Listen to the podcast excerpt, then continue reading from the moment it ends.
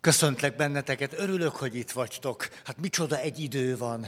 Ez lenyűgöző, hogy eljöttök.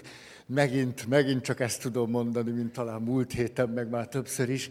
Itt van az öt székünk, a szándékos vakság témáján keresztül beszélünk sok mindenről.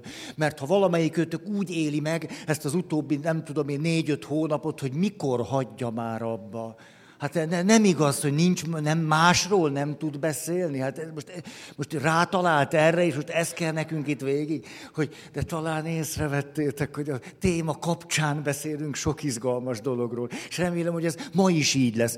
És volt némi bűntudatom a múltkori alkalom után. Mert hogyha múltkori alkalommal valaki életében először jött, és megcsináltam veled azt, hogy egyes, kettes, három, négy, öt, ezt tudjuk, hát, hát ez egy minősíthetetlen előadói magatartás. Hát a szándékos vakság, akkor most elmondom, de közben rögtön kapcsolódok ahhoz a témához, amiben éppen belekezdtünk. Emlékeztek, azt ígértem, hogy Beszélünk a szándékos vakság okai közül arról, mert hogy már sok okról beszéltünk, arról az okról, hogy a szándékos vakság okai között szerepel, hogy a külső vagy a belső konfliktustól próbáljuk magunkat megkímélni.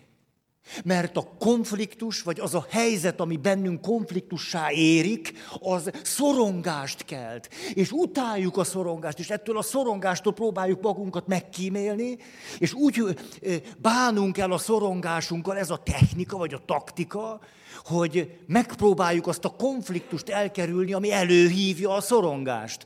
Például ez az első pont, azt nem tudom, hogy mondtam egyáltalán az első pontot, hogy a... Mondtam? Odáig se jutottam, vagy, vagy nem voltatok itt, vagy nem figyeltetek, vagy na. A halálfélelem Megsemmisüléstől való félelem. És azt is ígértem, hogy ráadásul most akkor belső konfliktusokról fogok beszélni, és a belső konfliktusokon belül olyan alap belső konfliktusokról, amelyek a természetük szerint belső konfliktusok, és ráadásul még arra is kísérletet teszek, hogy a személyiség fejlődés vonalát követve beszélek ezekről a belső konfliktusokról, amely minden más belső konfliktusnak aztán valami valamiképpen mintája és talaja. Oké okay ez? Nem, nem, nem tudom. Oké, okay, oké, okay. jó, jó, mert akkor folytatnám, hogy ha... Szóval így most úgy ismételném akkor a szándékos vakság témáját, hogy miután ez itt folytatjuk, hogy a szándékos vakság egyik oka belső vagy külső konfliktustól akarjuk magunkat megkímélni, azért, mert ha látnánk valamit, elismernénk, hogy azt hallottuk, hogy azt már tudjuk, az olyan szorongást keltene, hogy azt utáljuk, ezért a konfliktusból megpróbálunk kilépni. Például ez maga a halál, az, hogy meg fogok halni. Ez egy ténykérdés. Igen ám, de mégiscsak még a mi kultúránkban is, miközben ez egy elég vaskos tény, hogy mi mindannyian dobbantunk, Ugye, és a többség oda át van. Ez egy ténykérdés, és mégis, hát tudjátok, mi néha hallok gyászbeszédeket. És a gyászbeszéd, mert tudjátok, hogy várok, hogy hagyj jöjjek én sorra, már nem a halálban, hanem a temetésben, és a, és akkor, hát nem tudom, hogy csúszás van, vagy hó esik, vagy ilyesmi, és akkor valahogy akaratlanul is ott hallom, vagy egymás mellett vannak a ravatolozók, és akkor na öt perc belehallgatok a civil temetésbe. És most nem kritikus akarok lenni, hanem valahogy, mikor hallom ezeket a temetési beszédeket, hát nem tudom. Hogy szinte például van mindig ez a fordulat, ami szinte, nem fejeztem be a mondatot, szinte mindig megjelenik, mint egy motívum, ez pedig így szólt. Mikor meghallottuk, hogy rossz indulatú daganat. Az első gondolatunk az volt, ha valaki ezt le tudja győzni, Pista. Mert Pista nem ismert lehetetlent. Mert Pista annyira szeretett élni. Mert mindene volt a családja. Hát ezek hiedelmek hogy mennyire szeretünk ragaszkodni ilyen abszurd hiedelmekhez, hogy küzdött, minden, minden küzdelmében győzött. Hallottátok ezt? Ez nem én voltam, ez már valami. Most egy kicsit az alázatot magamra kapom, ha már belül nincs. Hogy azt mondja, hogy az első igazi veresége a halállal. Az összes többi begyőzött. Ezért volt ő nekünk apista. Egyszer, tehát egyrészt, na, tehát a személyes része le is ülök. A személyes része persze, hogy megrendítő. De mikor hallom ezeket a mondatokat, akkor, akkor azt gondolom, hogy legalább ezt, ezt ne. Hát, hogy e, ezeket a, a, a hiedelmeket kell éltetni, hogy harcolunk, akkor győzött, és azt hittük, hogy győzött. Nem, hát ennek, én nem látom, hogy ezt kellene csinálni, de hát ezzel nyilván kell, mert nem csinálnánk így. Tehát vannak közkeletű hiedelmek, hogy talán majd Pista lesz az első, aki. A második, hogy bizonyos érzések ezt megerősítik. Ugye, hogy nagyon szeretjük, és nagyon szeretjük, akkor ne halljon meg, szeretjük, akkor, akkor az... Hogy érzések fölerősítik ezt, hogy igen, hogyha valakit szeretek, akkor nem engedem, és mindent megcsinálok, és... Harmadik, az ehhez kapcsolódó énkép. Ez lehet az, hogy ne, hát az lehetetlen. És az is lehet, hogy hozzátartozóként egy ilyen nagyon erős tiltakozás, csak egy jó orvos kell. Na, micsoda hangok vannak. Ti is halljátok? Megérzékenyítem magam odafelé. Aztán a negyedik szándékos vakság összetevőiről beszélünk most az ismétlés miatt. A negyedik, hogy az adatok világosak. Felkimegyünk az új köztemetőbe. És aztán, hogy az adatok és a tények, az igazság ismerete nem változtat meg önmagában, vagy önmagától. És továbbra is képesek vagyunk ezeket a lehetetlen mondatokat mondani. Hát, vissza akartam hozni, hogy a szándékos vakság valamit láthatnánk, hallhatnánk, tudhatnánk, és tulajdonképpen így is van, és mégis valamiképpen az önvédelem miatt, a szorongástól való aggodalmunk és félelmünk miatt, hogy ne kelljen valamit átélni, amiről azt gondoljuk, hogy a lelkünk, mint hogy azt sugalná, hogy ez elviselhetetlen, ezzel nem lehet szembenézni, ezért választjuk a vakságot. És az első témánk, amit egy picit kifejtenék, hogy az első ős félelme mindegyikünknek, ez a megsemmisüléstől való félelem. A haláltól való félelem. És itt létrejön egy nagyon erős, természetes belső konfliktus, amit így írhatunk le, hogy, és érthetjük, hogy miért valami ős konfliktus ez, hogy magzatként is már ott van bennem, és csecsemőként, és kisbabaként, és, és ott van bennem haldoklóként is, hogy élni akarok hogy elültetve bennem ennek a vágya a természet, hogy élni akarok. És közben a konfliktus azáltal jön létre, hogy na de tudom, hogy meghalok. De tulajdonképpen ez bekövetkezik, bármikor bekövetkezhet, velem is meg fog történni, akármikor megtörténhet, és egy belső konfliktust hoz létre. Hogy élni akarok, de tudom, hogy ez, ez nem egy verseny, amit meg lehet nyerni. Ez nem egy viadal, mint az olimpia, hogy na, na. Hanem, hogy valami bizonyos értelemben mindenképpen, most ha már ezt a logikát mondjuk, hogy mindenképpen vereséget szenvedek, a halál mindenképp legyőz, de közben ez mit sem változtat azon, hogy élni akarok. Tehát egy szorongást keltő dolog. Most föladjam, vagy ne adjam, vagy mikor adjam, vagy, vagy hogy adjam föl, vagy... Hely. Ez egy alapvető belső konfliktus, és múltkor beszéltünk arról, hogy belső konfliktusokat megpróbálhatunk kirakni. Ugye? És akkor fogom, és a műtét során emlékeztek, talán két alkalom ezelőtt, meghal a hozzátartozóm, és elkezdem verni az orvost akkor kívülre tettem egy lényegileg belső konfliktust. És persze dönthetek úgy, hogy úgy csinálok, mintha nem halnék meg. Csinálhatom így, de nem biztos, hogy így érdemes csinálni. És nagy kérdés, hogy ezt a dilemmát újból és újból hogyan oldom meg magamban. Erről azért picit bővebben is szeretnék beszélni. Nagyon-nagyon lenyűgöz engem Edith Éva Égernek a könyve. Egyszerűen lenyűgöz a Döntés című könyv. Na. És ő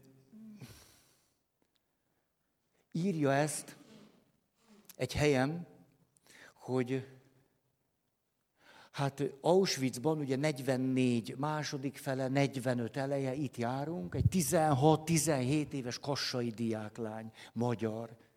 És azt mondja, hogy, hogy ott vagyok a nővéremmel Auschwitzban, mert a többi hozzátartozóját rögtön megölték a megérkezésükkor. És azt mondja, hogy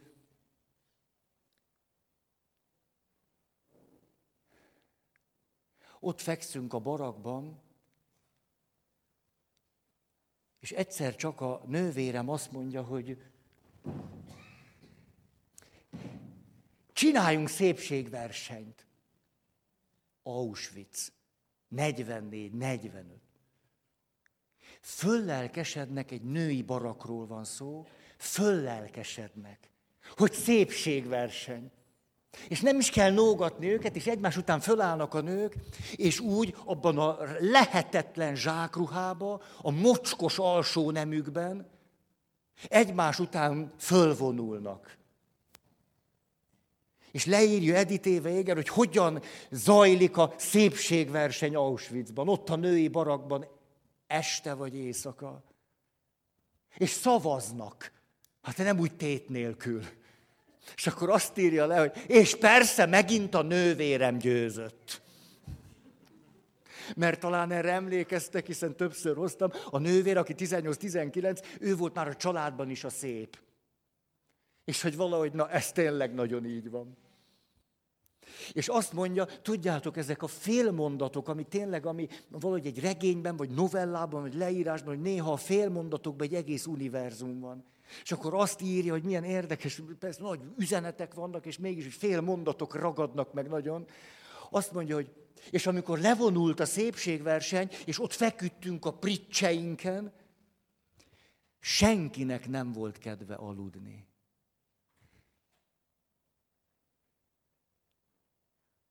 Én egész biztos vagyok benne, hogy megvan, megvan az érzékenységetek, amivel hatni tud rátok ez a félmondat hogy és senkinek nem volt kedve aludni. Auschwitzban vagyunk 44-45.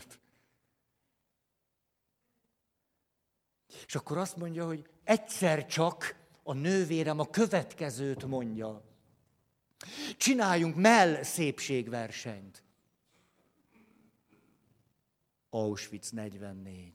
Úr minden arról szólt, hogy bármikor kinyírhatunk, megsemmisíthetünk, megölhetünk, hogy a testeden keresztül is a személyiséged az itt semmit nem számít, és semmit nem ér. Ez a hely üzenete, hogy a test egy nulla, semmi.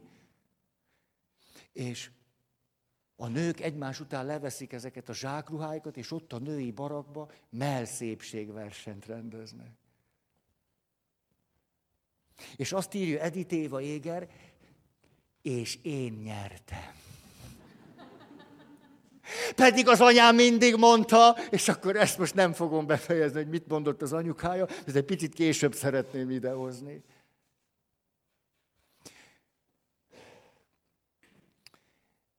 Van egy belső konfliktus, hogy itt minden a halálról szól, de én élni akarok.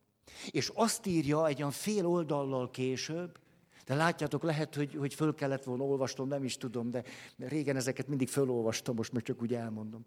Hogy azt mondja egy fél oldallal később, hogy tulajdonképpen, miután Auschwitzban ugye minden a halálról szólt, ezért én nekem most már így utólag látom, az volt a legfontosabb, hogy magamban azt a belső hangot fölerősítsem, és újból és újból minden egyes helyzetben és pillanatban és nehézségben halljam azt a belső hangot, ami az életről szól. Hogy tudtam, hogy ha ezt a belső hangomat elvesztem, ami az életről szól, akkor az a másik hang, ami onnan kívülről szól, mindennel, a szöges drótokkal és mindennel együtt, akkor végem van, akkor meg fogok halni. Hogy szükségem volt ezt a belső hangot felerősíteni, ami az életről szólt. És akkor leírja újból is 50-100 oldalakon keresztül, hogy mit is jelentett konkrétan a, a helyzetekben, hogy mi volt az a hang, ami, ami fölerősödött benne.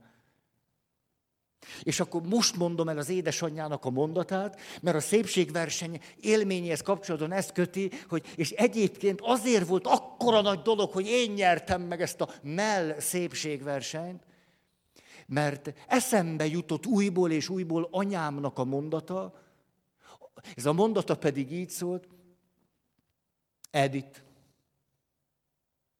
de jó, hogy van eszed, mert szép az nem vagy. És most, ugye ez egy pusztító mondat. Ez egy pusztító mondat.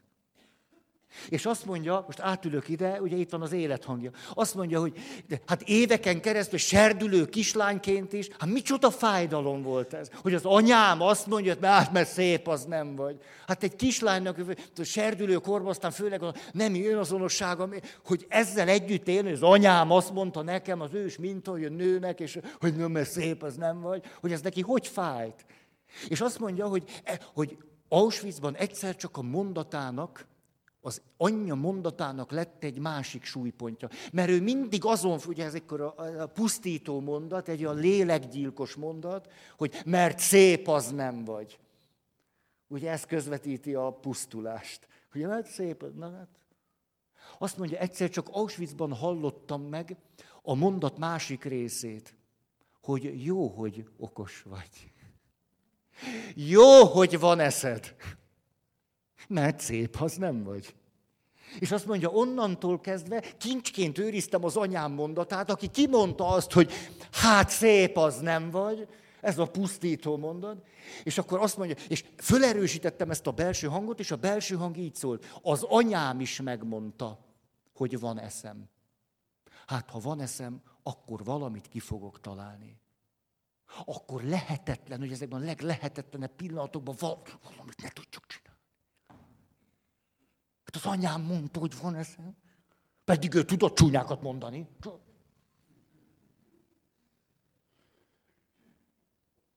Van tehát akkor ez mondjuk az életutunk során, a személyiség fejlődésünk során az első ős alapkonfliktus, hogy élni akarok, bele van írva a sejtjeimbe, és közben pedig tudom, hogy meg fogok halni. És hogy, hogy milyen megrendítő dolog az, hogy miféle kimenetelek tudnak történni amikor ezt a belső konfliktust átéljük. Most ezért szeretném megmutatni most a kék széknél, hogy milyen konfliktuskezelő stratégiáink vannak. Erről már három, négy, öt évvel ezelőtt beszéltem, ezért nem szeretném hosszan mondani, de közben pedig szeretném ezt összehasonlítani, ahogy Elizabeth Kübler-Ross elmondja, hogy a haldoklással kapcsolatosan milyen öt lépésen megyünk keresztül. Ez tehát itt egy folyamat lesz, a haldoklás folyamata, ami a személyiség fejlődésnek része. Ezért is nagyon fontos nekünk. Ott összesűrítve, mikor valaki tudja, hogy meg fog halni, összesűrítve valamit kell kezdenie azzal, hogy élni akar, de meg fog halni. És hogy mi az a folyamat, ami ilyenkor lejátszódik. Ezt szeretném itt majd bemutatni, de közben összefüggésbe hozom a konfliktus kezelő stratégiákkal. Azért, mert nagyon izgalmas, hogy többenetesen izgalmas párhuzamokat látunk.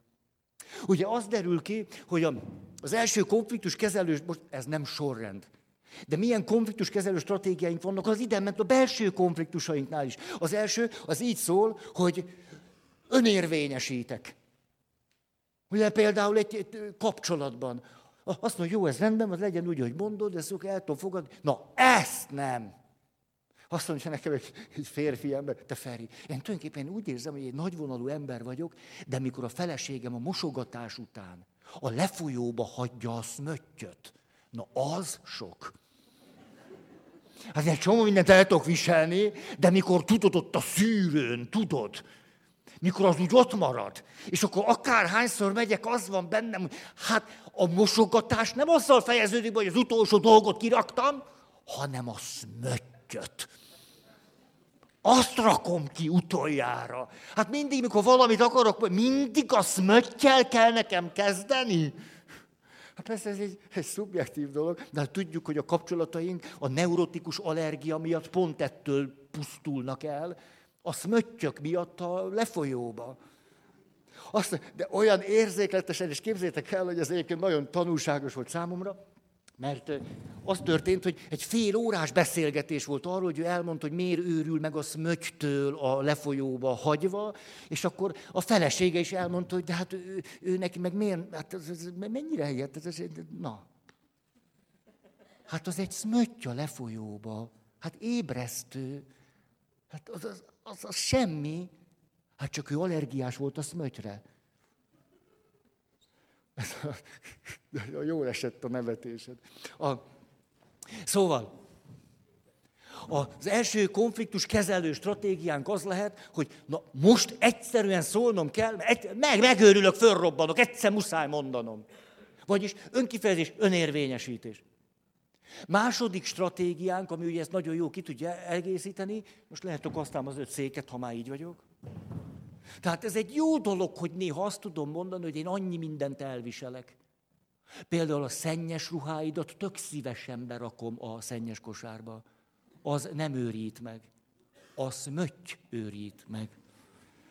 A második, úgyhogy annyi, most megállok itt, mert mikor tanultam a kölcsönös neurotikus allergiának a belső dinamikáját, akkor egy pszichoterapeutától tanultam, és akkor úgy, úgy megállt egyszer, hogy mondta, hogy az allergiás, akkor így, és akkor úgy, és azt mondja, hogy hát tulajdonképpen én egy valamit tudok igazán mondani ezekre a helyzetekre, hogy mikor látjuk, hogy valaki meg valamitől, akkor hát legyünk vele emberiek.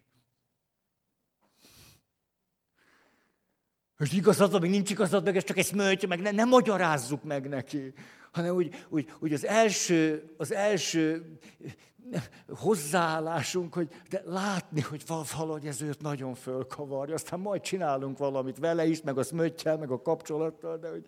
Na. Tehát az első önérvényesítés. Második, hát ez az alkalmazkodás. De legyen, ahogy mondod. Jó, hát, hát nekem a semmiből se áll. Hát tuk, tuk, tuk, tuk, tuk, ennyi. Hát nem is gondoltam, hogy ettől te meg tudsz őrülni. Ha egyszerűen alkalmazkodom. Annyira, hát ez nem... Na. Hm. Milyen szép dolognak látom én azt, mikor az egyik ember szól a másiknak, azt mondja, légy már meg. És a másik nem kérdez vissza semmit, hanem azt mondja, hogy hát ha te kéred, miért ne csinálnám meg? Hát te nem most 25 dolgot még most kérdezzek, hogy mivel indoklod meg a kérésedet? Hogy ez megalapozott, ez jól átgondoltad, vagy ez csak egy ilyen adhok kérés, mert akkor nem veszem komolyan. Hát a második az alkalmazkodás. És ez egy nagyon jó konfliktuskezelő stratégia. De látjátok, már van két nagyon jó konfliktuskezelő stratégiánk, amik egyébként ellent mondanak egymásnak. Harmadik, hát mert azért nem úgy van, hogy akkor, na, recept az nincs. Harmadik, ez, hogy elhagyom a konfliktust, kilépek a konfliktusból, ami nem egyenlő a konfliktus szőnyeg alá söprésével. Emlékeztek Gottman bölcsessége. 120 fölötti pulzusnál hagyd abba a konfliktus beszélgetést. Egyrészt, mert ez már nem beszélgetés, hanem szavakkal való vagdalkozás, Másrészt azért, mert a pszichés funkcióidat kezded elveszteni. Tehát amikor már a stresszhormon szint megemelkedik, hagyd abba a konfliktust, mert már semmi jó nem fog belőle származni. És ez nem ugyanaz, mint a szőnyeg alá söprés, mert a szőnyeg alá söprés a szándékos vakság egy sajátos esete. De itt nem erről van szó, hanem arról, hogy ezt a témát meg kéne beszélni akkor, amikor pszichés funkcióink birtokában vagyunk. Most meg nem vagyunk. Persze szívesen gondolom azt, hogy én vagyok, te meg nem, de a helyzet nem így fest, hanem hogy én sem vagyok. Negyedik konfliktuskezelő stratégiánk. Ezt úgy hívják, hogy kompromisszum. Ez szuper jó, hogyha tudunk kompromisszumokat kötni. Például most olyan jól esik nekem elmondani, hogy a főnököm egy nagyon kompromisszum kész pap. Nagyon jó vele együtt működni. Kifejezetten. És azt, azért is fölnézek rá, nem hallgatja most, nem azért. Azért is fölnézek rá, mert ő főnökként kompromisszumkész. Ez kifejezetten lenyűgöz engem. Hát az olyan érzéseket kell bennem, amikor valaki, most mondjuk így egy hatalmi helyzetben kompromisszumkész, az, az, az na. Hát kompromisszum. És az ötödik, ami nem egyenlő a kompromisszummal, azt pedig úgy hívják, hogy együttműködés. És az együttműködés azzal is, és annál is több a kompromisszumnál, hogy az együttműködés akkor tud csak létrejönni, hogyha bizonyos belső és külső feltételeket megteremtünk. Igazán együttműködni akkor tudunk, hogyha találunk valamilyen közös célt, megszületik a megértés, az együttérzés, egymás megbecsülése, tisztelete, elfogadása, a kompromisszumkötésnél lehetséges az, hogy iszonyú dühösek vagyunk egymásra, jó van, legyen így, jó, akkor tessék. Hát az nem együttműködés, hanem akkor kötöttünk egy kompromisszumot.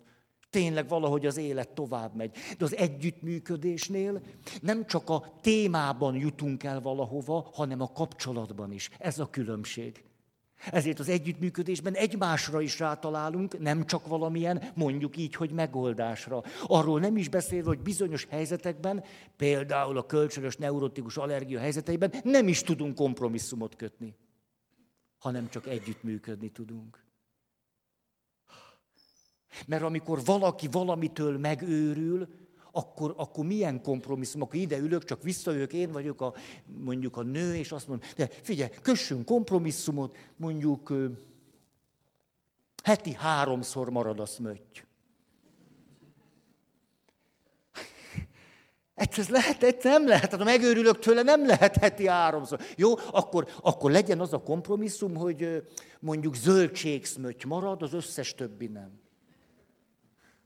ettől ő csak még rosszabbul lesz. Tehát bizonyos helyzetekben a kompromisszumos megoldás egyszerűen nem megoldás, azért, mert azt élem meg, hogy mi a kapcsolatunkban nem találkoztunk egymással. És nekem azt fáj igazán, hogy olyan emberrel kell élnem, aki nem érzi, hogy nekem ez mi. Hát akkor kivel élek? Hát ez nem... nem, nem. Oké. Okay. Egy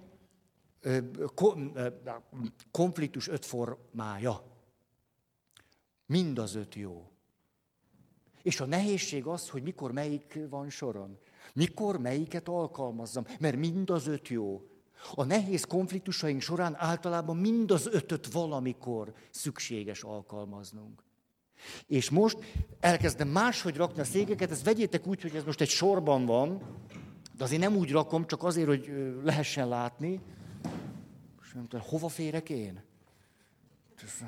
Nézzétek meg valahogy. Ez szörnyű. Még ebbe egy trükköt, egy csavart bele kell rakni. Vegyétek úgy, hogy ez egy vonal. Aha, ez egy idővonal. Ugyanis a haldoklás fázisai. Mert a haldoklás fázisainál nagyon érdekes megnéznünk, hogy ott létrejön az a nagyon súlyos, feszítő belső konfliktus. És hogy amikor valaki olyan helyzetbe kerül, hogy tudja, hogy most ezzel már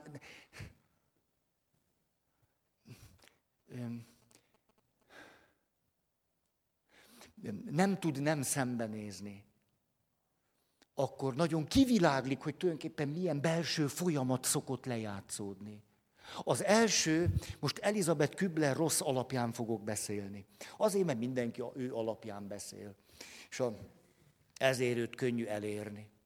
Az első a tiltakozás. Megtörténik az, amikor az orvos elmondja a kliensének, hogy sajnos ez és ez és ez, hogy a szándékos vakságnak és süketségnek olyan sajátos jellemzői merülnek föl, hogy azt mondja a kliens, hogy de el, hát ezt elcserélték a leleteket, az egészet. Ez biztos, hogy nem. Hát én nem ezzel jöttem be. Hát doktor úr, ez egyszerűen tévedés. Megnézni a születési évet, meg az anyja nevét, mert hát most akkor rövidre tudjuk zárni ezt a tévedést. Ez a tiltakozás. Éppenséggel azért, mert olyan szorongást keltő az, hogy mi a lelet, annyira szorongást kelt, hogy ezt a szorongást a lelkem úgy dönt, mert itt nem, most nem egy tudatos döntésről van szó, hogy ezt nem, egyszer nem, nem bírom befogadni. És ilyenkor a lelkem sugal nekem ilyen, ilyen mondatokat, hogy na akkor urat, ez nem, nem lehet igaz, hát ez egy tévedés az egész, hát ez ne, félreértés. Hát persze, hogy félreértés, hát ez nem lehetek én, hát, de hát persze, hogy nem. Ez a konfliktus kezelő stratégiák közül megfelel annak, hogy kilépek a konfliktusból. Azt mondja, hát itt nincs is konfliktus. Hát persze, hogy nincs konfliktus, mert nem én vagyok a rákos, azért, ennyire egyszerű. Hát ez annak nagyon nehéz, aki, aki meg tulajdonképpen ez a lelete, de hát ez nem én vagyok, úgyhogy ó, hát neki nem lesz könnyű, akkor azt megkapja. Ó, hát Szabó Géza lehet kettő is, nem? Hát ügyeletes kóráz, vagy nem tudom mi, de tartozik 1,2 millió emberet, hát a Szabó Géza sok-sok lehet. Tehát az első, hogyha a folyamatát nézzük, hogy azt mondjuk, hogy olyan erős a szorongás, nem is vagyok a pszichés képességeim birtokában, és tényleg így van. Lépjünk ki a konfliktusból. És hogyha a szakirodalom felől nézzük, akkor azt mondhatjuk, hogy amikor valaki így dönt, hogy, hogy tagadja és tiltakozik, és azt mondja, hogy, hogy ez tulajdonképpen ez egy értékes fázisa a folyamatnak. Hiszen így, amikor tagadok valamit, elkezdődik az erőgyűjtés. Hogy egyáltalán legyen erőm ahhoz, hogy meghalljam, hogy az tényleg én vagyok. Hiszen az életünk során e, egyes emberként, párként, családként, most direkt nem mondom végig, rengetegszer döntöttünk a szándékos vakság mellett. A szándékos vakság pedig mindig segített, hogy a szorongást ne kelljen átélni. De most ezt az utat nem választhatom. Hát jó esetben. És tudjuk, hogy vannak olyanok, akik megmaradnak a tagadásnál. És nagyon érdekes, amikor a kultúra ezt megerősíti, csak visszajövök, emlékeztek, mikor itt volt a, a, az első szék, egy közkeletű hiedelem, hogy például azt mondja itt a haldokló, hogy nem, nem, hát csináljunk úgy, mint hogyha nem is. De ezt nem is engedem ezt közel magam, hogy jövök be, megvannak a kezelések, de hát persze nem erről van szó. Csak a hozzátartozók azt mondják, hogy ú, látszik, hogy, hogy akkor az a jó, akkor, akkor mi ne hozzuk szóba. És valaki meghal úgy, egy fél éves folyamat, hogy a haldokló azt mondja, nem, hát nem, meg egyébként csak akarom megterhelni a családomat, majd én azt csinálom. És a család meg azt mondja, hát nem akarjuk megterhelni a haldoklót. Hogy hát akkor ne hozzuk szóba. És valaki meghal úgy, hogy tulajdonképpen most azt mondanám, abban az árvaságban kell lennie, hogy nem hozhat szóba valamit, amiről mindenki tudja, hogy ez történik most. Tehát így kapaszkodhat össze az egyes ember szándékos vaksága, egy család szándékos vakságával, megjön a hiedelem, hogy mindenkinek így a jobb. Hát nem elég baj neki, hogy ez van, most még, még beszéljünk is róla. És akkor jön még egy gondolat, hogy hát, hát ne, nem is, hát nem úgy akarom őt megőrizni, olyan élettel teljen, ahogy él bennem, amikor még játszott velem a kisvasúttal. A szándékos vakság. És akkor kimondatlanul kötünk egy szerződést, hogy vakok maradunk. És a hiedelmünk az, hogy ez lesz így a legjobb. Megerősíti egy érzés, hogy így akkor nem kell annyira szorongani. És akkor az én kép, hogy mindenki jót akar mindenkinek, tehát nagyon rendesek vagyunk. És akkor, hát persze az adatok azok, hogy hát pontosan lehet látni, az orvos tulajdonképpen megmond. És tudjátok, ez mindig annyira döbbenetes, mikor a, a, az orvos megmondja a hozzátartozóknak, hogy mennyi ideje van. És akkor, mikor az orvos bemegy, lehet, hogy ez két hét vagy három hónap, és akkor megkérdezi a beteg, hogy doktor úr, mennyi időm van? A doktor megmondja, és azt mondja hozzátartozó, most a családtagjaimnak egy szót se. Hát hogy bírnák elviselni? Nem bírnák elviselni. Hát én, én majd én ezt, ezt, ezt viszem. És a családtagok lehet, hogy ugyanezt mondják az orvosnak. De doktor úr, ő neki ne. Ne, hát ne, ne, most ő neki mindenre szüksége van, ami ahhoz kell, hogy egy nap is nyereség. És megbeszélik az orvos, hogy a másiknak ne, miközben mindenki tudja. A, mikor a nagymamám haldoklott, akkor egy olyan érdekes beszélgetésnek voltam akaratlanul fültanúja. A nagymamám haldoklott, én akkor voltam tizen, nem? 22 éves. 22 éves voltam, és az a lehetőségem adódott, hogy miután sportoló voltam, ezért elég rugalmasan tudtam az időmmel bánni, Úgyhogy reggel oda mentem a nagymamámhoz, és ott voltam mindig kettőig, fél háromig, és akkor elmentem edzeni, és akkor pedig jött az édesanyám, az ő lánya. És akkor ő volt ott délután, ott aludt, és akkor reggel elment, és én jöttem. És ezt három évig csináltuk. És ott történt meg, hogy a nagymamám feküdt, hogy ez a halálos ágya volt, tényleg otthon halt meg, ráknak egy olyan fajtája volt, hogy ne, nem érzett fájdalmat, egész döbbenetes volt. Szinte, szinte fájdalom csillapított sem kellett neki adni, és úgy, úgy, úgy ment ki az életből. És világos volt, hogy ez van, és valamit szólt a nagymamám, a két szobás lakás volt, én akkor a kis szobában mindig el voltam, és jött egy vendége, és a vendég leült mellé, és a nagymamám szólt, hogy Ferikém, hozzál a, abból a finom traubi szódából. Mert a nagymamám nagyon szeret a traubi szódát, meg én, és akkor mi traubiztunk. És akkor mentem ki a konyhába, és hogy jöttem vissza, akkor hallom, hogy a nagymamám ilyen kifejezetten haragosan, panaszosan azt mondja, hogy ha meg fogok halni, ez nyilván, rákos vagyok, hát ezekkel nem lehet róla beszélni. Mondta. De persze, hogy lehetett róla velünk beszélni. De ezt így élte meg. Nem, hát ezekkel nem, és mondta nagyon dühösen. Ott, ott. Hát Szóval, az első fázis ebben a belső konfliktusban, ami nagyon erős szorongást kelt, hogy tagadom és tiltakozok, és ez egyenlő azzal a konfliktus kerülő stratégiával, hogy kilépek a konfliktusból, és érthető, hogy miért. Hát amikor most erről beszéltem, nem akartam ezzel kritikus lenni, de egyfelől szerettem volna mutatni, hogy ez hogyan kapcsolódik a vaksághoz, a szándékos vaksághoz, és közben pedig hogy kapcsolódik a szorongáshoz, aminek az oldására tett kísérletünk az, hogy kilépünk és tagadjuk. A második lépés, amikor akár ezt is mondhatnám, a lelkem elég erős lehet ahhoz, hogy már nem tagadom, és tudom, hogy ez így van, és ez persze nagyon erős szorongást kelthet. És mi az, ami ilyenkor segít? Az, hogy iszonyú dühös leszek. Nagyon dühös leszek.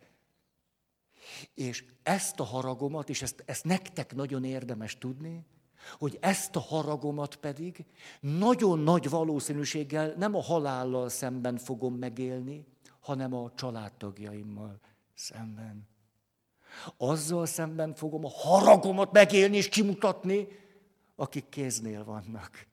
És az már csak stílus kérdése, van, aki nagyon udvarjas az orvossal, és a saját lányát ekézi és bántja, és te, te meg jössz látogatni, és ott ülsz, és azt ezt egyszerűen nem tudom, hát zokogás nélkül alig bírom ki, minden látogatás után lemegyek egy fél emeletet, ott zokogok a lépcsőfordulóba, hogy az anyám hogy beszélhet így velem. Hát nem tudja, hogy még most néhány hónap.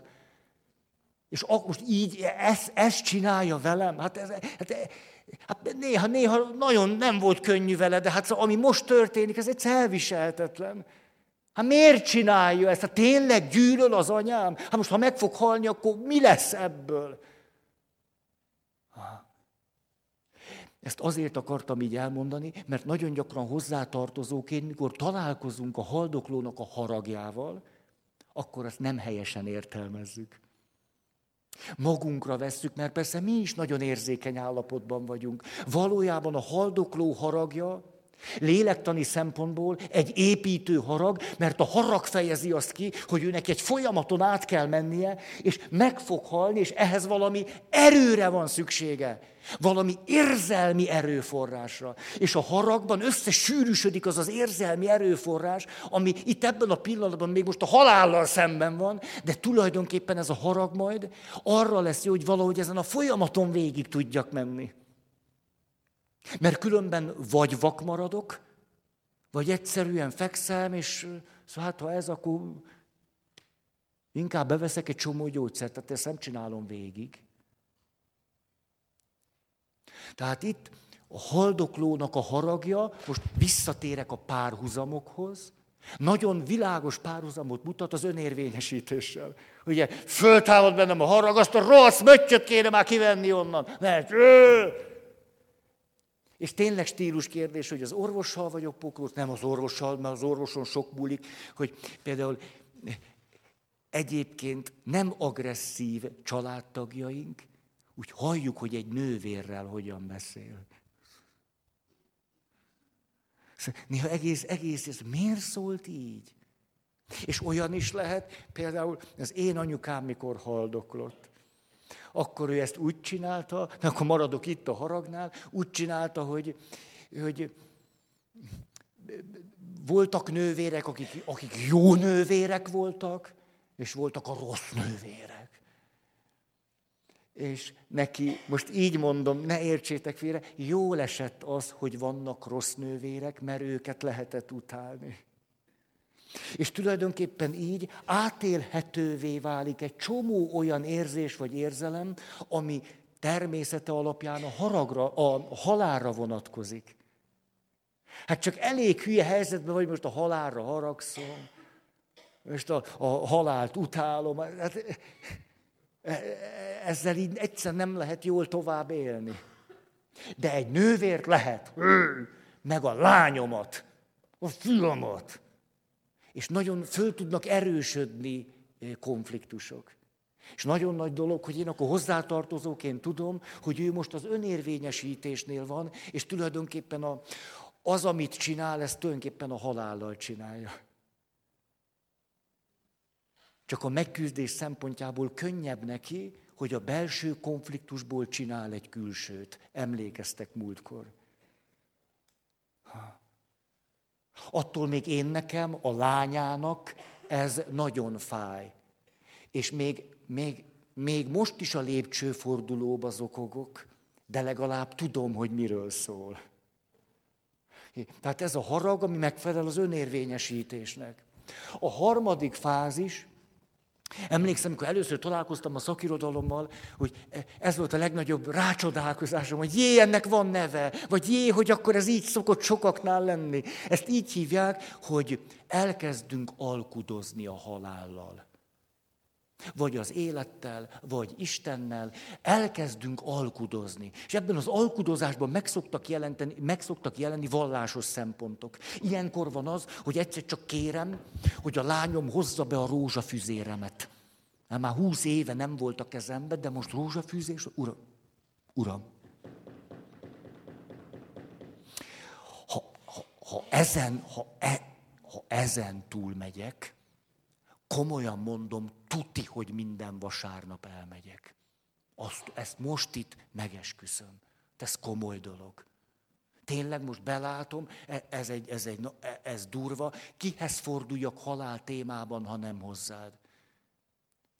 Úgyhogy kérlek, akkor azt fogadd el, hogy, hogy ezen túl akarok jutni, ne, ne is kelljen erről többet beszélni, hát te vagy ennek az ura, úgyhogy ne, hát ez ugye sokszorra nincsen szükség, ez Jézus is megmondta, hogy na, egy pár szó, és én ott leszek minden vasárnap. Tudom, hogy ez, tudom, hogy ez nem sok, de hát te vagy az irgalmas atya. Hát akkor, na, van, aki még konkrétabb fölajánlásokat tesz. Azt mondja, hogy, hogy hát én akkor elmegyek apácának. Ja, tudjátok, hogy van ilyen, hogy ott fekszik a kórház, és azt mondja, hogy ezt túlélem, akkor te megajándékozta az élettel, én az életemet odaadom neked. Halljátok, hogy milyen egy ősi megoldása ennek a konfliktusnak. Ugye szemet szemér, fogad fogér. Te adsz nekem életet, én is adok életet, és ez a gyermeki moralitás. Szemet szemér, fogad fogér. Nagyon izgalmas kutatások vannak a morális fejlettségről. És a morális fejlettségre vonatkozó kutatásokat többek között dilemma történeteken keresztül vizsgálják. Például az egyik legklasszikusabb dilemma történet, még a nevet is tudom, hogy ebben a történetben Pálnak hívják a főhőst, csak Paulnak mondják. Az történik, hogy egy repülőgépen utazik Paul, vagyis Pál, és a repülőgép meghibásodnak a hajtóművek, és elkezd zuhanni a gép, és Pál, aki éppen a menyasszonyához igyekszik,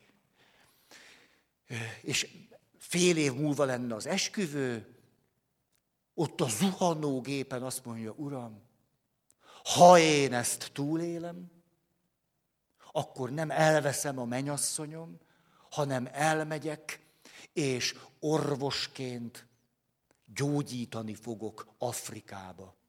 Friss diplomás orvos vagyok. Akkor nem az a következő lépés, megházasodok és élem a boldog életem, elmegyek Afrikába gyógyítani. Ez egy tisztességes alkú.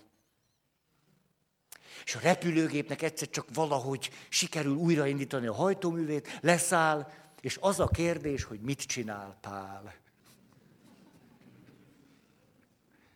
És hogy milyen válaszokat adunk erre a kérdésre, az nem azt mondja majd el, hogy mi a jó válasz, mint hogy lenne valami jó válasz, hanem azt mutatja meg, hogy a morális fejlettségünkben hol tartunk. Most merjek ehhez még két mondatot mondani, vagy nem akartok ezzel találkozni? Akkor viszont, na most akkor hadd el, ha meritek a világosságot. Gondoljátok meg, majd úgy csináljuk, hogy aki nem akarja hallani az eredményt, fogja be a fülét, majd fogom mondani. Hogy de ezt hogy csináljátok, akkor lebuktok, ez nehéz lehet, hogy nem, nem tudom ezt hogy kell csinálni. Hogy mondanék csak két szempontot, hogy mi az, ami a kevésbé érett, és mi az érettebb. Hagyok időt, hogy fölkészüljetek. Átmenjetek a Olyan hülyeség, ez beszéljen már nem valami témát, mondja, ne szóra. Olyan átcsúsztam a haragba.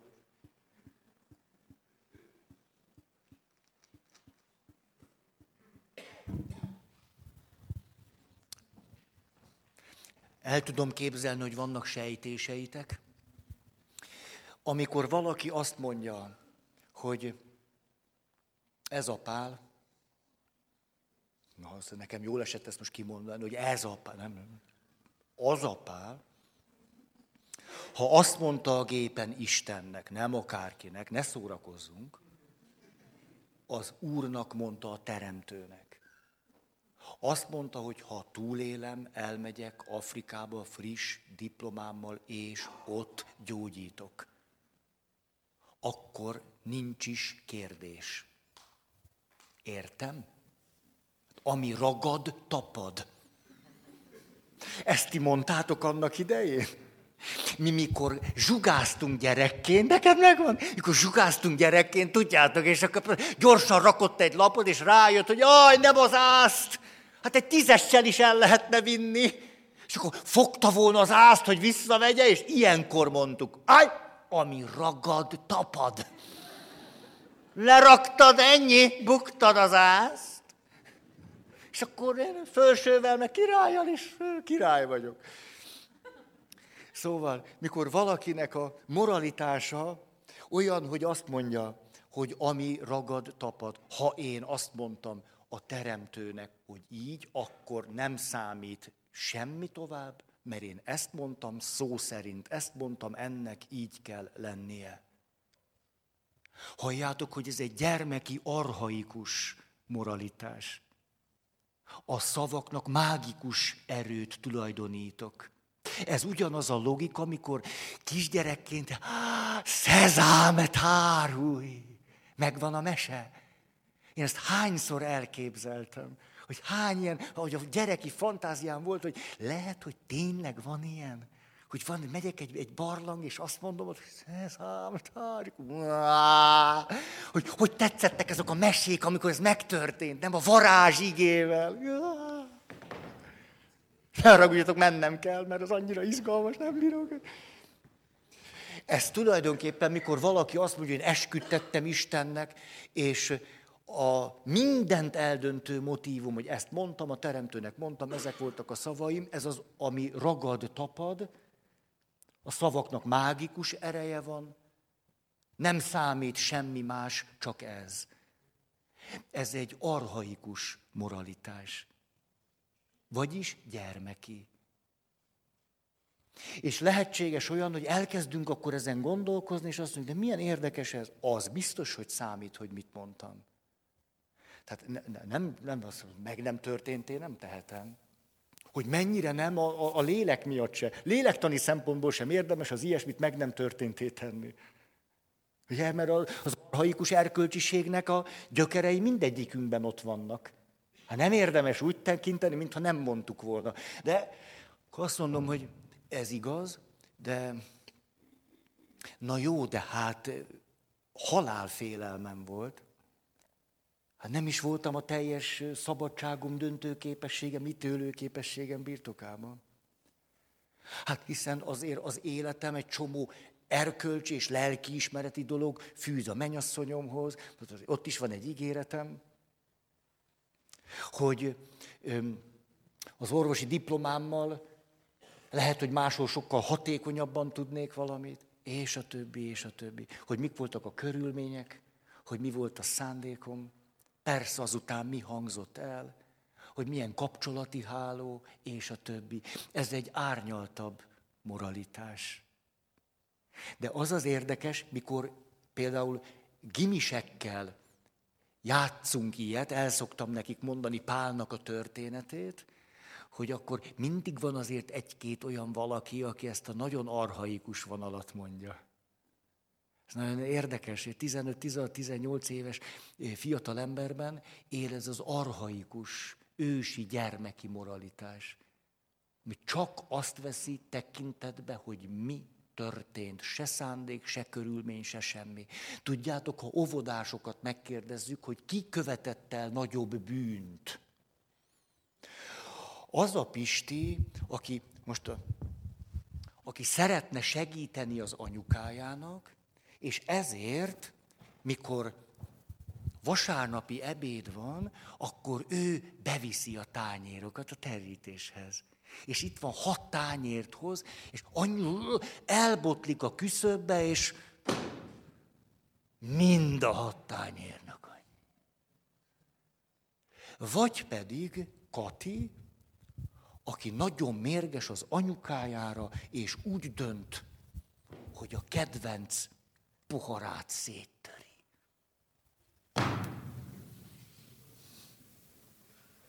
Hogy hat fájjon neki. Ott én megyek. És ha óvodás gyerekeket kérdezünk, az óvodás gyerekek ezzel az arhaikus ősi moralitással nagyon előszeretettel mondják azt, hogy hát ott hat tányér, az meg csak egy bögre. Ennyi. Tehát számolni már én is tudok. Egy, kettő, három, ha, nagyon csúnya dolog volt. Nagy bűn. Ez az arhaikus moralitás, ami semmi mással nem számol, pusztán a szavakkal, vagy hogy mi történt. Ú, ez...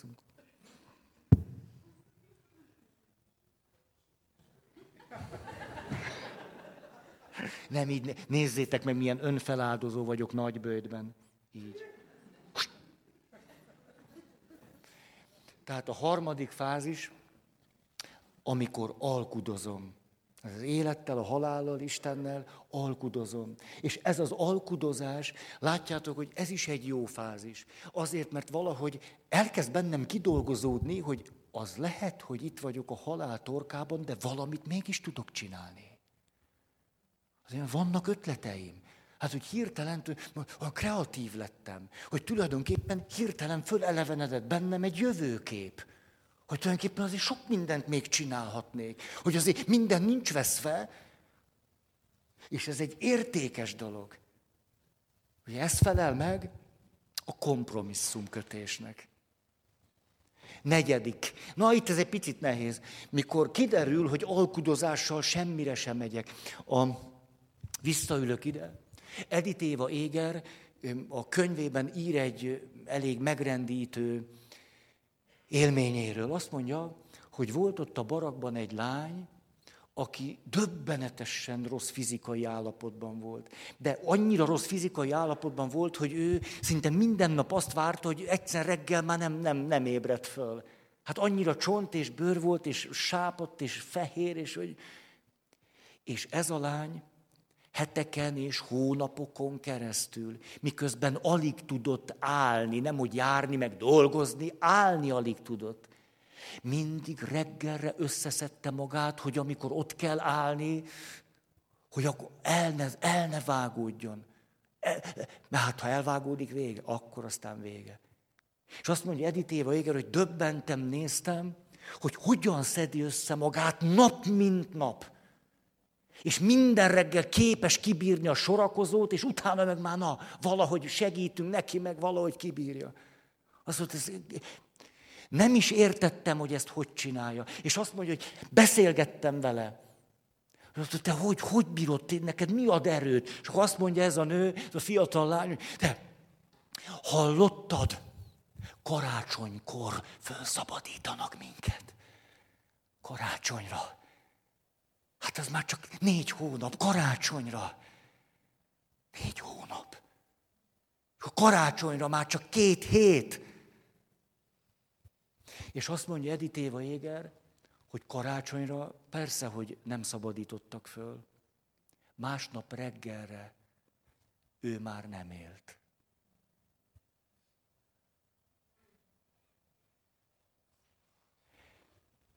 Ezért mertem azt mondani, hogy amikor valaki alkudozik, az értékes.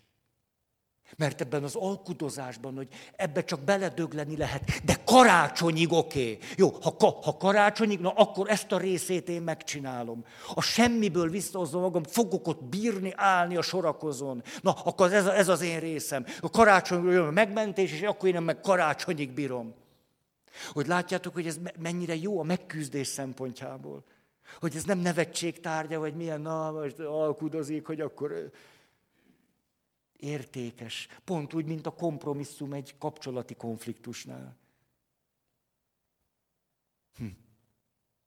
Most itt megállnék csak azért, hogy látjátok, micsoda egészen különböző, különböző magatartásformák. És de nagy dolog, hogyha látjuk a jelentésüket, meg azt, hogy ez egy folyamat, és hogy amikor éppen valaki a tiltakozásban van, akkor nem viszünk oda egy reflektort. De hát világos a diagnózis, nem? Tehát most mennyi időt töltesz el a hazudozással? Ugye, vagy látjuk, hogy most szedi össze az erejét. Nem lenne jó, ha itt maradna, de ez egy fontos fázis. Akkor valaki dühös, akkor azt mondja, ó, érjen már ez véget. Ez hihetetlenül macerás.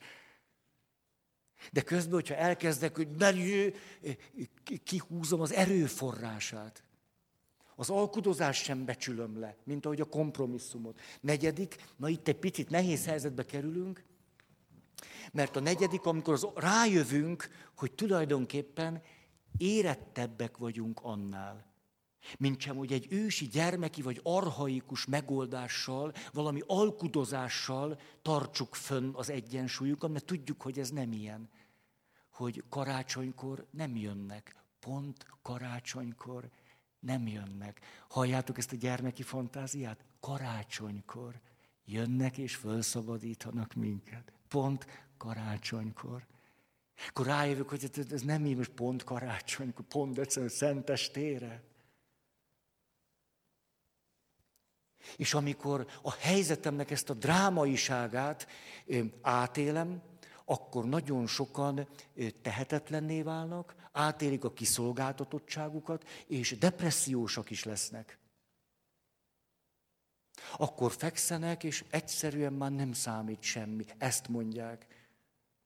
És te jössz, és akkor még két hete sírtál a lépcsőfordulóba, hogy hogy beszél veled az anyád, vagy az apád, és akkor most mész, és kérdezed tőle, hogy és még úgy mész, hogy félsz, hogy most, most milyen botrány lesz. És mész, és azt mondja, hogy ha, anya, Öm, öm, hoztam neked húslevest, mert múltkor az nagyon ízlet, de hogyha akarod, akkor hát most olyan finom gyümölcslevest is, hát friss gyümölcsből tudok neked gyümölcslevest, hát olyan tápláló, meg tele van vitaminnal. Mindegy, lányom. Na, de hát csak, hát döntsd el, hát melyik leves legyen. Hát tényleg, tehát melyiket szereted, hát annyira és annyira finom volt ez múltkor, és tudod azt a finom, hogy hozok, de tudod, hogy hozok hozzá tejszínhabot. A habot, tudod, a habot is, ezek az. Szölgye, milyen habot. Nem, lányom, tedd csak le, és mehetsz nyugodtan. Menj csak. Neked olyan sok dolgod van, nem akarlak föltartani. Nem menj csak. Tényleg, jól vagyok, hát látod, mindenem megvan, menj csak. Depressziós. De ez nem az a fajta depresszió, amikor úgy értitek az élet útján valamikor, hanem ennek a folyamatnak a részeként. Ezt úgy is mondhatnánk, de nem akarom erőltetni a párhuzamokat, mert az első háromnál nagyon világos a párhuzam. Ha nagyon erőltetni akarnám a párhuzamot, akkor azt mondanám itt, hogy ez az alkalmazkodás. Mégpedig ahhoz a helyzethez, hogy ebből egyszer nem lehet mit. Jó, hát akkor tudjátok, mint amikor a házas felekkel az történik, hogy nekem annyira fontos lenne, hogy ne a két rétegű üveget szereltessük be, hanem most megvan az az egymillió három, hogy vegyünk már egy jobb autót. Én nekem annyira jó lenne az a jobb autó. És akkor te szokás szerint érvényesíted magad, és mondja már botorság, milyen autó, hát a, a fűtésszámlán be, be kell most, akkor műanyag, az nagyon jó, tudom, hogy nem olyan szép, mint a fa, de egy millió háromból pont kijönne, és akkor hát, hát na, és tényleg azért otthon érzésem is egészen meg fog változni. Amikor látom, hogy két rétegű üvegek, hát jaj, és ezt már régen terveztük, ezt te sem mondhatod, hogy ez nem volna jó. És akkor te itt vagy, és azt mondod, hogy nem tudom, annyira akartam volna egy autót. Annyira. Hogy ezt nem is tudom megmondani, hogy miért, ez annyira, és itt jó az egy rétegű ablak. Persze, ki kéne cserélni, de hogy, hogy nem tudom, hogy ülök az autóba, az nekem annyival több. Tudjátok, a ma világában az autó én szimbólum. Én szimbólum, annyira. És, ah, és amikor te egy kicsit se veszed számításba azt, hogy nekem vajon miért fontos az autó, hanem csak érvez, hogy az a két üveg, és nézd meg, számoljuk ki. Na az autót, akkor most egy év múlva mennyit ér az az autó? Jó, hát most beszéljünk akkor felnőtt módjára. Mennyit ér az a rohadt autó egy év múlva? Egy-kettőért veszed, akkor ráköltesz, akkor 800 ezer, két, 600 ezer, három év múlva, kuka. Na, akkor kidobtunk egy millió, hármat, mert azért vannak járulékos költségek is. Plusz akkor a biztosítás, a két üvegű ablak nem, hogy nem kér pénzt. Nem kell olajcserét csinálni a műanyag tokon, hanem most számoljuk ki, hát, hát de tudod, hát tessék, itt a kalkulátor, nézd meg, nagyon jó ez a kalkulátor. Nézd meg, azt jelenti, hogy a két év alatt behozza már felét. Négy év alatt ott vagyunk. Most akkor miről beszélünk? Most nem ez csak te nem érted? Közben milyen energetizált vagyok, látjátok? És akkor én itt vagyok, ugye én voltam ez az autós fiú, és azt én nem is tudom, hogy... hogy hát, hát, hát már két éves koromban hat éves koromban a mecsi, a mecsik, akkor tíz éves koromban kaptam pályát, tudjátok, és másodperces stopperrel mértem, melyik a leggyorsabb. Hát napokat eljátszottam. És akkor átívtam a Robit, és de rohadéknak volt egy Ferrari, az mindig gyorsabb volt.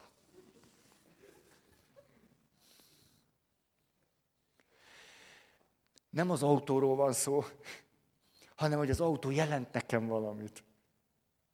És hogy valójában el tudom fogadni egy kompromisszummal, hogy legyen a két rétegű üveg.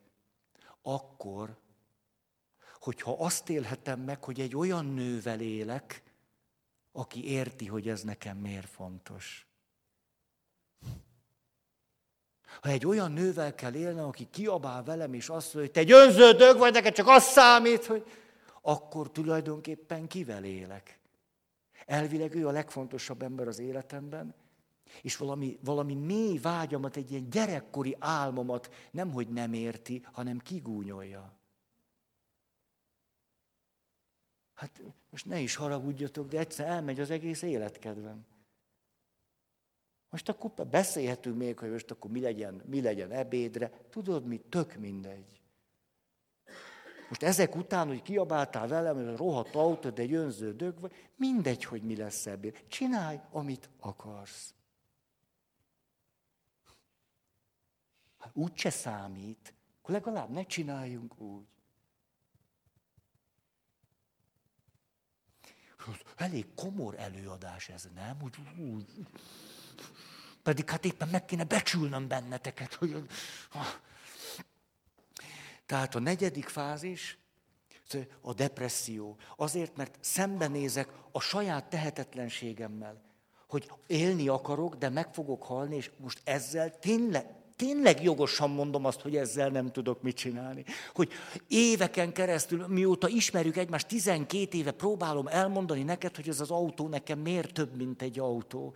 De egyszer látom, hogy, hogy egyetlen gondolat nincs meg nálad, ami én nekem a gyerekkoromtól kezdve valahogy fontos. Hogy semmi, semmi nem ment át ebből.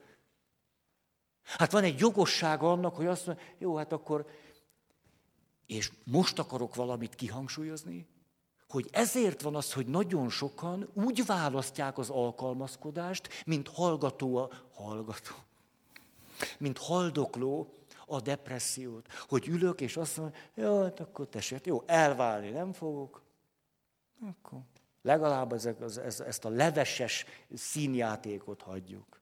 Főzzél, amit akarsz, oda fogok ülni. De legalább ne szórakozzunk egymással. És az alkalmazkodásba beledöglök. Ezért szoktam nagyon-nagyon hangsúlyozni, hogy nem az alkalmazkodás a probléma, hanem hogy a szabadságom, ha nincs meg az alkalmazkodás során, ha nem szabadon alkalmazkodom. Már pedig itt ez történik. Mikor valaki haldoklóként azt mondja, hogy hát ennek egyszerűen vége. Ez olyan, hogy nem csak az életből vonnák ki, hanem azt mondanák, hogy itt neked már nincs lapod. Nincs, te már semmit nem, nem, nem rakhatsz oda semmit. Hát te, te, neved már nem számít. Hát ja, nem mond, mindegy, mit mondasz. A halál meg se hallja, hogy te miket okoskodsz. Ha ez a fajta alkalmazkodás jön létre, az, és valaki mondjuk így marad, az, az, az végtelenül szomorú. Az nagyon az, az szívet tépően szomorú. De most jön az ötödik fázis, Hú, nézd, ú, az időérzékemet el, el is vesztettem, annyira bele... Ah, és pont, nézzétek, pont, most pont a halálig sikerült eljutni, de hogy az ötödik fázist úgy hívják, hogy a szó legjobb értelmében elfogadás. Nem beletörődés, mert a beletörődés itt van. Akkor beletörődök, akkor tök mindegy minden, az a depresszió. Nem, valamiképpen elfogadom. És mi ez az elfogadás? Az elfogadás mutatja a legvilágosabb párhuzamot az együttműködéssel. Mert az elfogadásban az a gyönyörű, hogy ha csak a beletörődés van, alkalmazkodom a halálhoz, ennyi, akkor te győztél, akkor ugyan nekem már nem osztottak lapot, akkor van az, hogy hát ebbe csak belepusztulni lehet. De mikor valaki azt mondja, most túlmentem már a, a tiltakozáson, túlmentem a haragomon, a, a, a alkudozáson, túl a, a tehetetlenségen, és most azt mondom, na, rendben van, tudom, elfogadom, világosan látom a halál erejét, világosan látom a realitását, de azt is, hogy még élek. Azt is. És ezért én most együttműködök a halállal. Nem tagadom, nem kísérletezek valami, nem is pusztulok el hamarabb, egy másod egészségedre. Egy másodperccel se, hanem együttműködök. Ez mit jelent? Ha hadd mondjak egy történetet, hogy volt egy férfi, ott volt a gulágom, és érezte, hogy nagyon legyengült. Azt mondják, nem tudom, így van-e, hogy sokan, amikor, amikor már nem sok idejük van, azt nagyon tudják érezni. Valahogy olyan hihetetlenül világos, hogy hogy van. És azt mondja, aki beszámolt erről, ez a férfi, ő feküdt ott a pricsen, a gulágon, és pontosan tudta, hogy meg fog halni. És a következő gondolata támadt. Meghal, ezt tuti. De van még az ételosztás, egy kis cipó, meg a leves. Nekem már nem érdemes megennem. De ha most itt fogom és meghalok, és ennyi, akkor ki tudja hány cipó, meg mennyi leves, ezért úgy döntött, hogy a levesét olyan óvatosan, és a cipóit odaadja a többieknek. Hat napon keresztül már nem ette meg sem a levest, sem a cipót, hanem odaadta a levest is, és a cipót is. Mert azt mondja, addig tudom ezt odaadni nektek, amíg még élek, és még élek. Tehát minden egyes perc, amíg még élek, lehetőség, hogy a cipómat és a levesemet odaadjam nektek, hiszen én meg fogok halni. Ebben a társaságban volt egy pap, és a pap írta le azt a történetet, hogy mit jelentett neki az, hogy valaki a kenyerét odaadja neki egy ilyen helyzetben. És a másik csak, ami, ami biztos hallottátok, mind óvatosok, nem szoktam ilyen aktuális dolgokat, de hogy most a, megint volt egy iskolai mészárlás. Ugye, és akkor körbejártak a képek, hogy egy, egy néger gyerek, egy fiúcska, az mikor hallotta, hogy jönnek, és ugye lövöldözik valaki, ugye ez az első pillanat, hogy ilyenkor szeretjük tagadni, hogy és akkor bebújni akárhova, ugye, hogy hát akkor nem jön értem, ugye, vagy akkor valami. Tehát haragudhatunk, átmenni egy csomó fázison, és ez a fiú azt mondja, hogy odaállok az ajtóba, nem engedem be. Talán olvastátok ezt. Ez a srác odaállt az ajtóba, és fogta az ajtót, hogy az osztályterembe egyszer ne tudjon bemenni. Hát persze, hogy odaért, és be akart menni. De nem tudott bemenni, mert a gyerek ott állt, és fogta az ajtót, az itt az osztálytársaim. Te meg akarom őket menteni. Hát ha rajtam múlik, valamit, amit tudok, megcsinálom. És ötször átlőtte az ajtót a támadó. És a, a lábába, a hátába. És végül ez a srác, aki ott állt az ajtó, persze összecsuklott, összeesett, de a támadó elment. Most megvannak a képek, ott fekszik ez a gyerek, a infúzió, minden, és akkor gyűjtik neki a dollárokat a fölépüléshez. Ezt nevezem együttműködésnek. Azt mondom, e, ez itt a halál, jön a halál, de én most csinálok vele valamit. Kitalálom, hogy mit kell a halállal csinálni. Most legyőzni nem tudom, ez nem ilyen kérdés, legyőzöm. De kitalálom, hogy mi lehet az. Ezért mondhatnánk azt, hogy óriási jelentősége van, amikor egy belső konfliktusból végül valamiféle kreatív együttműködésig tudok eljutni, hogy a belső részeim képesek együttműködni. Nem tagadom a halált, de nem is adom át magam neki, nem, nem is akarom folytatni. Nagyon köszönöm a figyelmet.